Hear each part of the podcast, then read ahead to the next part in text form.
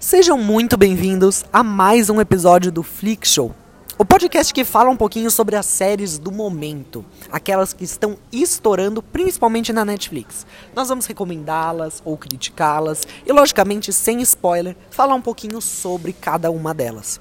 Hoje, no episódio de hoje, falaremos sobre Round 6, mais conhecido também como Squid Game, não é? Meu nome é Henrique Fleury. E meu é Julia Rondon e nós dois vamos falar um pouquinho sobre a série. Então, Ju, fala um pouquinho sobre a série, tipo o começo dela, tenta dar uma pro pessoal dar uma contextualizada e eles entenderem melhor. Bom, a série começa com o personagem Ji-hoon, que é um personagem muito pobre da Coreia.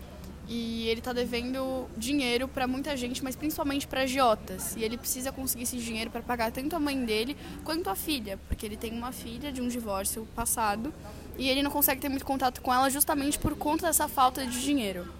Exatamente, é importante a gente ressaltar que no final o que aconteceu foi um homem muito misterioso chegou para esse personagem, que é o personagem principal, e ofereceu dinheiro para ele. Como todos os outros agiotas, mas dessa vez era diferente. Ele tinha oferecido muito dinheiro, muito dinheiro. E bastava participar de um jogo. Um jogo que 456 outros jogadores estariam competindo por mais de 20 milhões de dólares.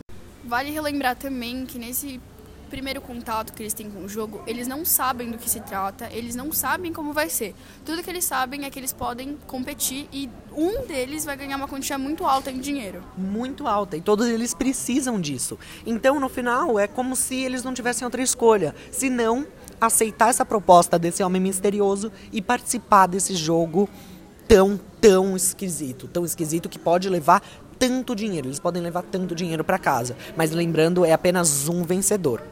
Enfim, a história vai se desenrolando, o personagem, obviamente, ele aceita, e eles vão para uma ilha onde acontece. E lembrando que isso tudo é de forma extremamente sigilosa, ninguém sabe sobre esse jogo, nem mesmo o governo, provavelmente, pelo menos com a nossa análise da série, né?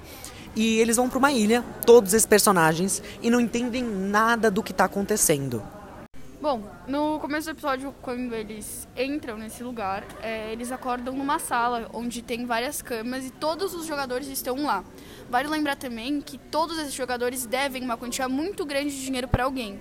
E é por isso que eles começam a jogar e por isso que eles aceitam a proposta. Além de eles serem pobres, eles devem muito dinheiro para pessoas diferentes. Uhum.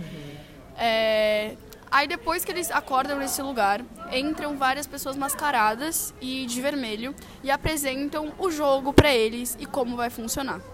Exatamente, é engraçado porque assim que apareceram os, os funcionários né, do jogo, aqueles que iam ajudar os personagens a se situar um pouquinho, a, a entender como é que funcionava, eles estavam de macacão vermelho. Então, gente, vocês que já devem acompanhar a gente há muito tempo, devem saber sobre La Casa de Papel e como isso virou uma febre, né? Uma febre mundial e acabou fazendo com que jogos eh, e com que filmes e séries como o próprio Round Six ele se baseasse no, em uma casa de papel e conseguisse criar também macacões vermelhos que remetessem tudo a misterioso, algo sigiloso, algo que a gente não entende muito e que ao decorrer da série a gente vai aprendendo e vai se situando, né?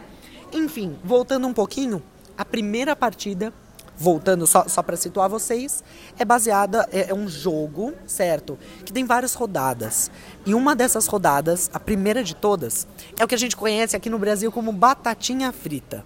Que é aquele negócio que basicamente, Ju, você consegue explicar? Que eu não, não sei exatamente como dizer. É aquela brincadeira de criança que eu acho que todo mundo já jogou na vida, onde tem uma pessoa que fica na frente e todo mundo fica atrás dela, essa pessoa fica de costas. Enquanto a pessoa tá de costas, você pode se movimentar, pode andar, pode fazer o que você quiser. Agora, a partir do momento que ela se vira para os outros jogadores, você tem que ficar parado. E se você não fica parado, você, é você é eliminado do jogo. Você perde, exatamente. Você é eliminado. Só que esse eliminado é um pouco sublime, é uma frase um pouco esquisita, porque é eliminado de outra forma, de uma forma completamente diferente. E é isso que vocês vão ver na série. É isso que acaba assustando todo mundo, que a gente se impressiona e que vai ao desenrolar do, do da história só aumentando, né? Mas, enfim, esse primeiro jogo, então, é basicamente esse. Alguns personagens são eliminados, alguns jogadores são eliminados e já vão partindo para próximos jogos. E, logicamente, um vai sobrar.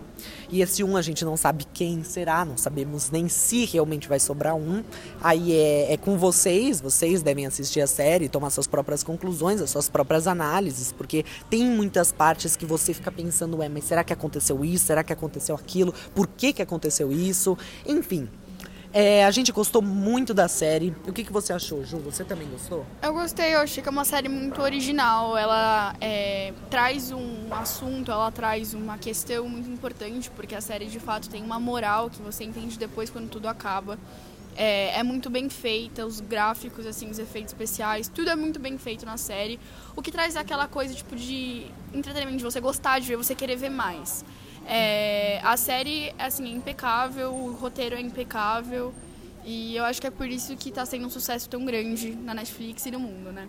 Sim, eu gostei bastante também. Eu acho que é uma série que vale a pena, até porque ela é bem curtinha. Tem quanto, Ju? Cinco episódios, se eu não, não me engano? acho que, se eu não me engano, tem entre nove e dez episódios. Ah, então é, é, não é tão curtinha assim, na verdade. Mas vale muito a pena, vale investir seu tempo nela, porque ela promove várias críticas sociais também. Além de ser uma história fictícia, tem uma, um, um porquê dela ter sido produzida. E é muito interessante isso. E com o desenrolar da história você vai entendendo de fato né, personagens como a Sambayo, o Jihun, que são os personagens principais, né? São aqueles como o Will Nan, que também é muito, muito interessante. Todos esses personagens, eles têm atuações excelentes, fazem papéis muito, muito bons no, durante a série e você acaba se apegando muito a eles. Então, você você tem um contato muito grande com a série, com os personagens, com a atuação deles, enfim. É uma série muito, muito boa. Se eu fosse dar um de 0 a 10, Júlia, como a gente sempre faz em todos os talk shows aqui,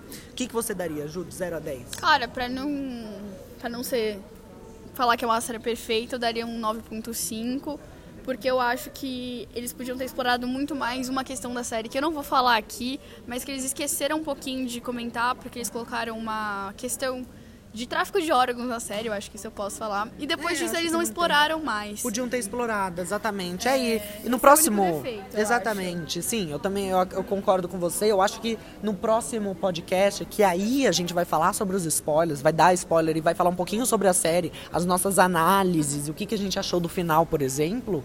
Aí a gente pode ressaltar um pouquinho isso e acabar aprofundando, né, Ju? Mas acho que aqui é só para contextualizar vocês, vocês terem uma ideia do, do, de como é a série e, e por que, que ela foi produzida e, e, tudo mais. Eu acho que é bem interessante isso. Se eu fosse dar um 0 a 10, eu acho que eu daria um 9, talvez 9.2, não sei, estou bem crítico hoje, mas enfim, é uma boa série. Então, Vale a pena investir seu tempo, vale a pena assistir, recomendo fortemente. Júlia também, né? Com certeza. E nos vemos então no próximo Flix Show, ok? Muitíssimo obrigado. Obrigado pela sua participação, Júlia. Muito de nada. Obrigada a vocês por assistir. e nos vemos no próximo episódio de Flix Show.